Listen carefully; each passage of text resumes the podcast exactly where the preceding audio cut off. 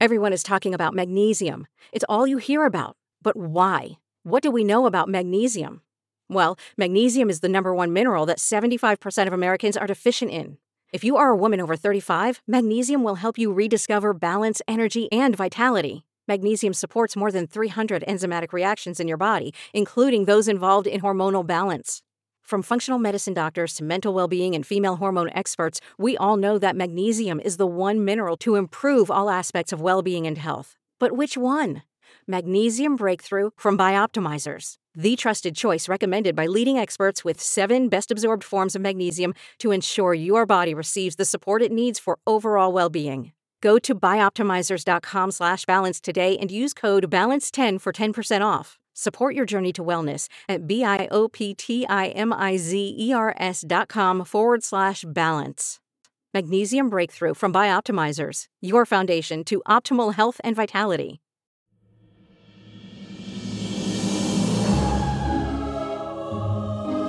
Welcome to Off the Looking Glass. I'm Jessica Smetana. I'm Kate Fagan. And we're going to listen to someone named Ted. Is that what this episode is about? Yeah, you nailed it, Jess. Where we've got a talk by someone named Ted, which is what those are. I mean, there's a lot of them out there, a lot of Teds out there doing a lot of talks.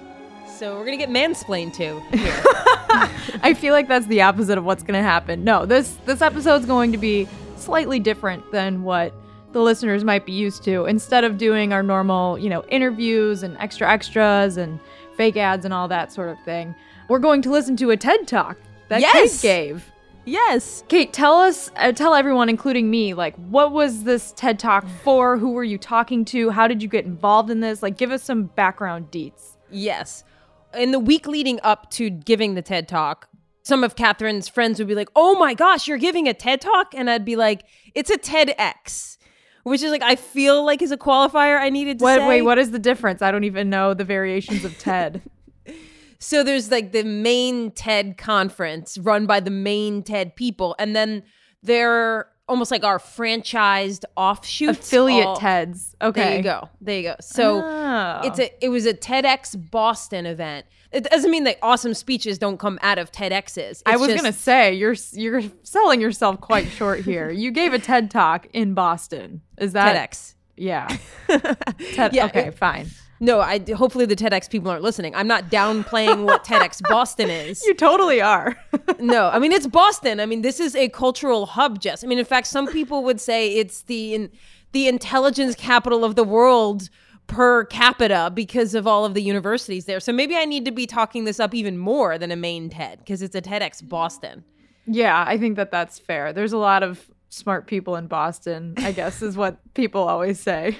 That's what they tell us, although that's not always my experience in Boston. but no, this, is going. This is now. We have insulted Boston. We have insulted The TEDx TEDx. people. Who Yeah. else do we need to shit on in the intro I've also this ins-? I've also insulted myself, which I feel Yes. like it's all going hand in hand here. Uh, no, let me like so TEDx Boston, which is a great TEDx affiliate, they were putting on a TEDx event under the umbrella of the 50th anniversary of Title IX. So Ooh. this particular TEDx brought together about 20 speakers, all of whom were discussing something under the umbrella about women's sports or the history, progress, setbacks. I mean, other talks included one of the first women to ever run the Boston Marathon before it was actually quote unquote legal for women to actually have a bib on. So it was like this range of speakers.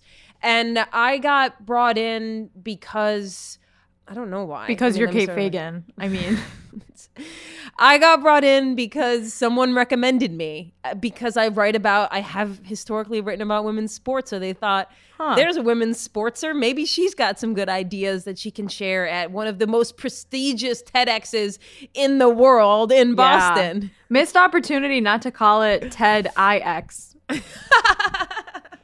TED 9. TED 9. Instead, it's TED 10. What? Come on. This is a Yeah. Title 9 special event. Um, but, Kate, I think the audience will agree that you did a great job. We're going to drop the audio from the TEDx Boston talk into the episode, have everyone listen to it. I enjoyed it. I had the honor of listening to it before this episode came out, and I thought it was phenomenal. And I think there's going to be some messaging, some some little Easter eggs for people. If you've listened to every episode of Off the Looking Glass, you'll kind of hear some familiar things. I think there's going to be some general themes and consistent with the themes that we try to talk about on Off the Looking Glass. So I think our audience will really enjoy it, and I'm sure that everyone at TEDx Boston absolutely mm. loved it. Kate, yeah, it was the buzz of the city, no doubt.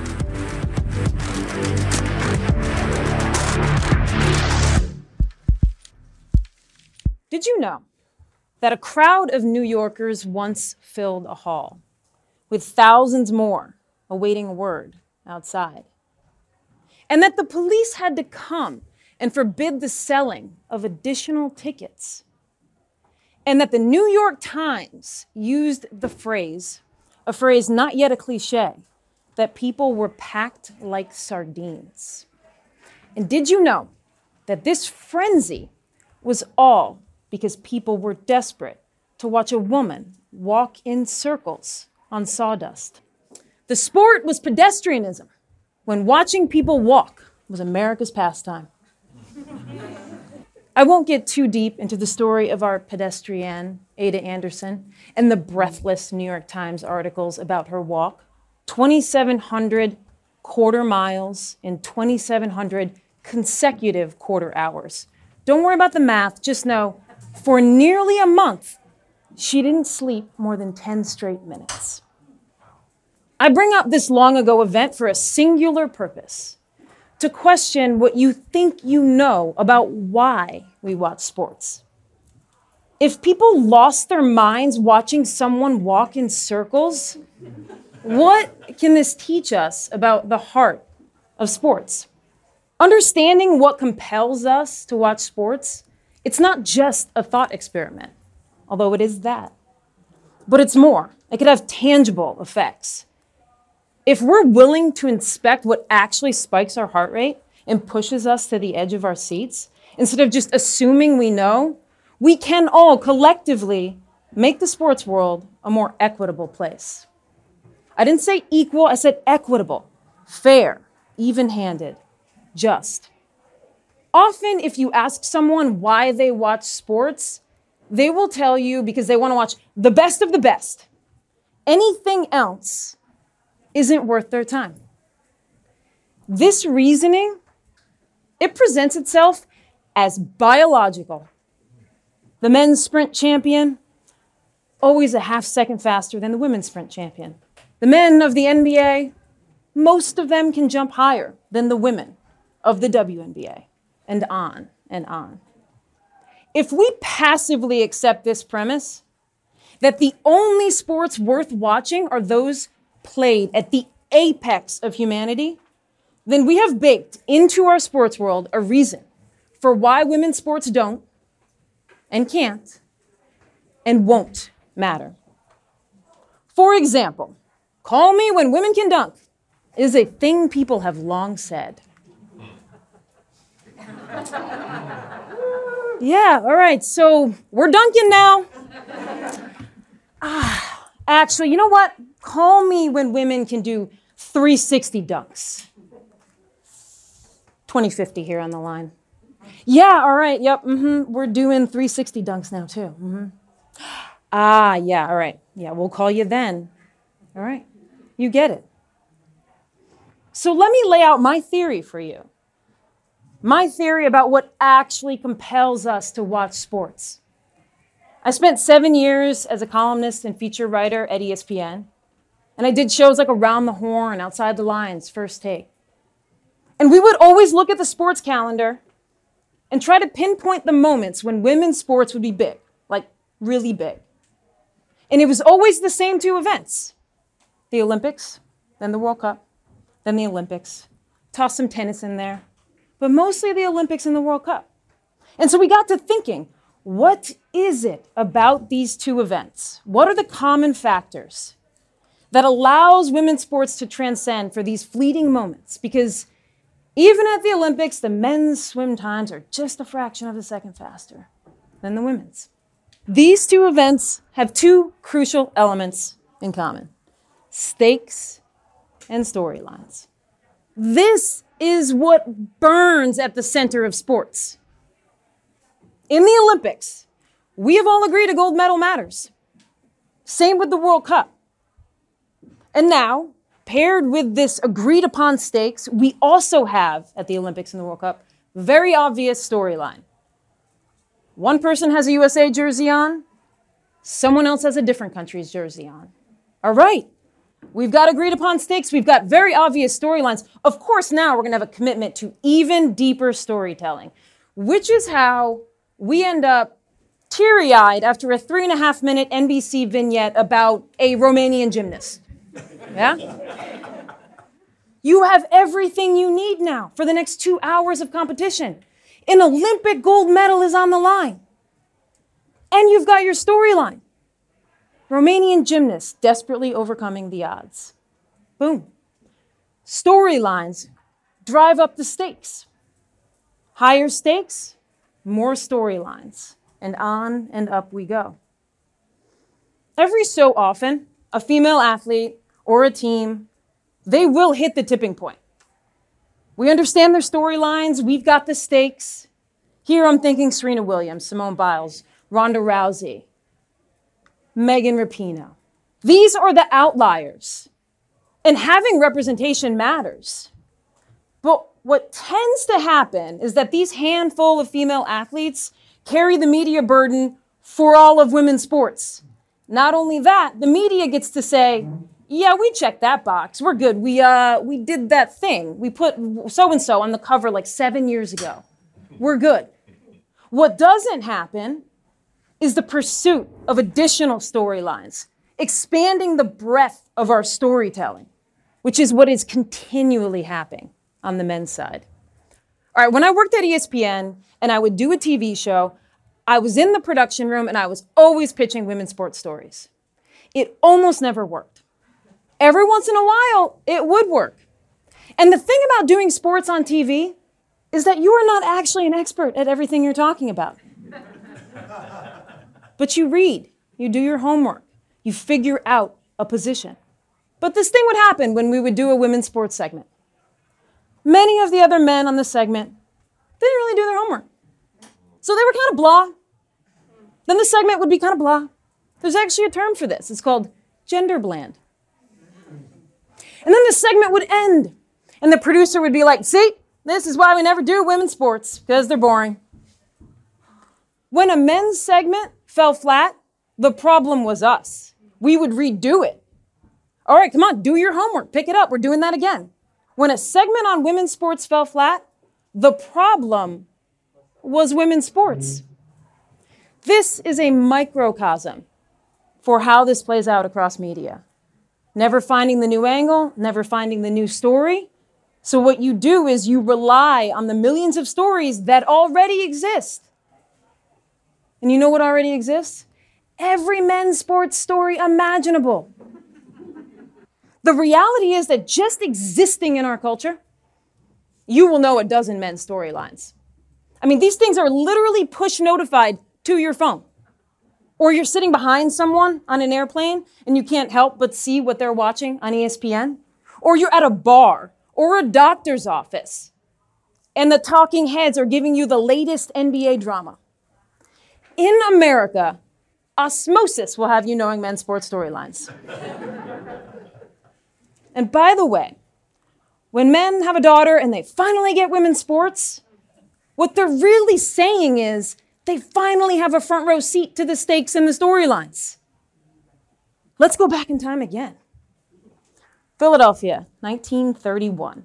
The Philadelphia Quicksteppers, an all black women's basketball team, led by a legend, Inez Patterson. Patterson, she knows a thing or two about storylines. She's ahead of her time. So she goes to the local all black newspaper, the Philadelphia Tribune, and she proposes a deal sponsorship, storylines in exchange for naming rights. This may very well be the first naming rights deal in history. The Philadelphia Quicksteppers become the Philadelphia Tribunes.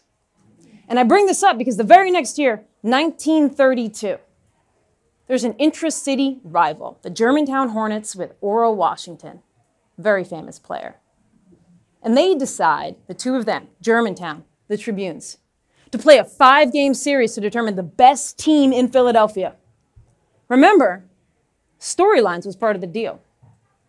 Philadelphia Tribune writing about this team every single day. Five game series goes to a fifth game. And this is how the Tribune writes about the atmosphere in Game 5, 1932. The cash customers fanned to fever heat by the ardor and closeness of combat gave outlet to all kinds of riotous impulses. All right? This may not sound familiar yet, but our girl Ada Anderson, all right? 1879, the New York Times writes about her walk. Her walk. Many women were seen to faint in the dense crowd, but as they could not be carried out, it is not known what became of them. Hot damn, y'all. People loved lady sports, right? I mean, who knew? Well, wherever you find compelling storylines and agreed upon stakes, you will find people on the edge of their seat, no matter the vertical leap of the participant. So, who tells the storylines of women's sports today? Many of you will know the statistic I'm about to put up. University of Southern California, Purdue University, released in 2021, studying the year 2019 in sports media coverage. Of all the minutes of ESPN Sports Center in 2019, 5.1% of them given to women's sports. You know what's really sad about this number? Is that it's not even as high as it looks. Because 2019 was a Women's World Cup year.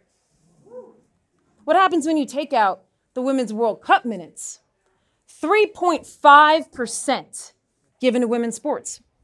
Now, what if I told you that number is even higher than it seems? Because what mostly makes up that number is like a game recap, a quick highlight. We call these one and dones. There is nothing to think about, there's no follow up. It is a storyline for a reason because a line keeps going. A game recap is not a storyline. What drives interest in sports are the heroes and the villains and the were they paid too much and should that coach be fired? Something to really sink your teeth into and to stake a position on. Do you know that ESPN has had the rights to the WNBA all 26 years of the league's existence? And in that time, not one studio show was ever made to introduce people to the storylines of the WNBA. People will tell you that number reflects consumer demand. But that number reflects one thing that number. Who can want more of something they have never been given? And how can we believe we want more of something if the reasons for not wanting it are biological? That feels pathological. Remember Ada Anderson? Remember the Philadelphia Tribunes? The cash customers fanned to fever heat. And why did they fan to fever heat? Because our collective love of sport is deep and it's human. And it's driven by deep and human motivations. The physical expression of athleticism is just one element of the equation. But somehow, for reasons we know, it has been elevated above all else to justify our current model. This is a model built without vision, meant to reluctantly provide women a small place, but never, not really, a chance. Thank you.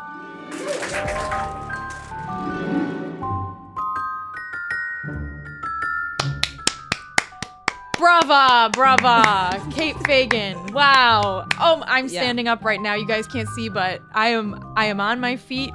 Ooh, I just excited my dog. Now she's on her feet too. We Okay. are both clapping, clapping hands, clapping paws. That was great, Kate. Thanks, Jess. As as you mentioned at the top of the show, there were strands of that conversation that our off the looking glass listeners their ears will have perked up right away because those are stories that we have tried to share here on Off the Looking Glass. So I was excited to be able to drop the audio to this because I thought that it it's one of those thought topics that we try to pepper into the show, but rarely do we get to write out an entire speech and practice it and try to deliver it in a way where you feel like you're actually saying the thing you want to say in the moment you want to say it. You can really only accomplish that if you actually write a speech and practice it. So I felt like one of those rare moments where I got to actually say the thought in a concise manner.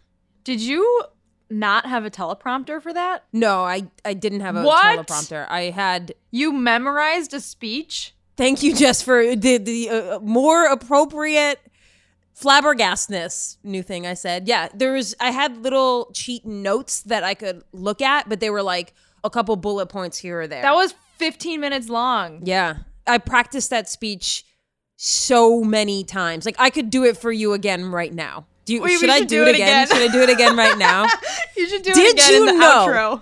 that a crowd of New Yorkers once filled a hall with that? Okay, I won't do it right now, but Kate, what if you just get up there and you completely forget what you're doing? Did anyone do that? yes, a very numerous people had to stop and start over again or they forgot something. But the thing about TEDx, the magic of TED or TEDx is that they will edit your video. Like at one point during my speech, the microphone was malfunctioning and so they had to come up and fix the microphone ah. and that kind of gets edited out. So, yeah, there were numerous people who started and 40 seconds in they were like, "Can I start over?" And everyone was like, "Of course, start over." So, Wow. the stakes were high, but they weren't so high like it was being like live streamed or something. Oh my gosh. All right, I have even more admiration and respect for you right now than I did 30 seconds ago when I was clapping. I feel like I need to give you a second ovation. What about Willow? How does Willow feel? How does your pup feel? She has never given a speech mm. nor memorized 15 minutes of anything, Yeah. nor can she read or write. So What? she's also very impressed. okay. Well, yeah, pretty low bar with her, but I'm glad that I cleared it. You have exceeded everyone's expectations. And Great. that's saying a lot because we already knew you were very smart and a very good writer. Thanks, so, Jess. well done on the TEDx Boston talk, Kate. I'm I feel like energized and inspired and when we're back next week with our regularly scheduled off the looking glass programming, Yeah. we're going to be just even more informed and, and energized than we were this week. Yeah. We'll be telling all kinds of storylines and raising those stakes. And that is Yes. our play.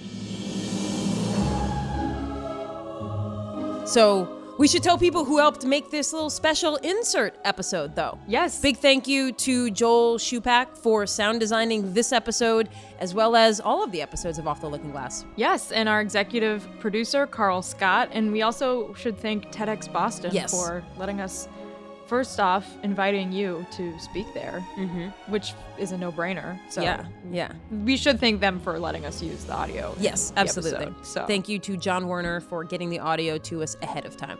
I guess that'll do it for this special episode. Did you know that a crowd of New Yorkers once filled a hall with thousands more awaiting word outside? And that the New York Times used the phrase, a phrase not yet a cliche, that people were packed like packed like Sardines. sardines. Okay, right. I'm starting to memorize it too. Bye, everybody.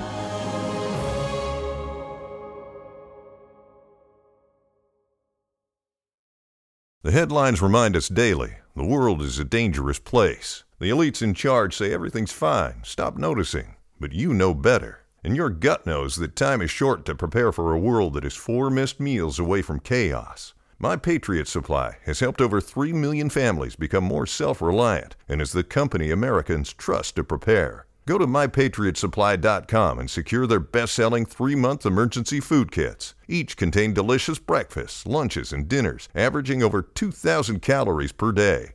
Secure at least one food kit for each family member. For a limited time, save $200 plus get free shipping on all their Ready Hour three month emergency food kits. You're not ready if it's not Ready Hour Foods. My Patriot Supply also has solar power generators, water filtration units, biomass stoves, heirloom seeds, and critical survival gear. Shop mypatriotsupply.com today. mypatriotsupply.com.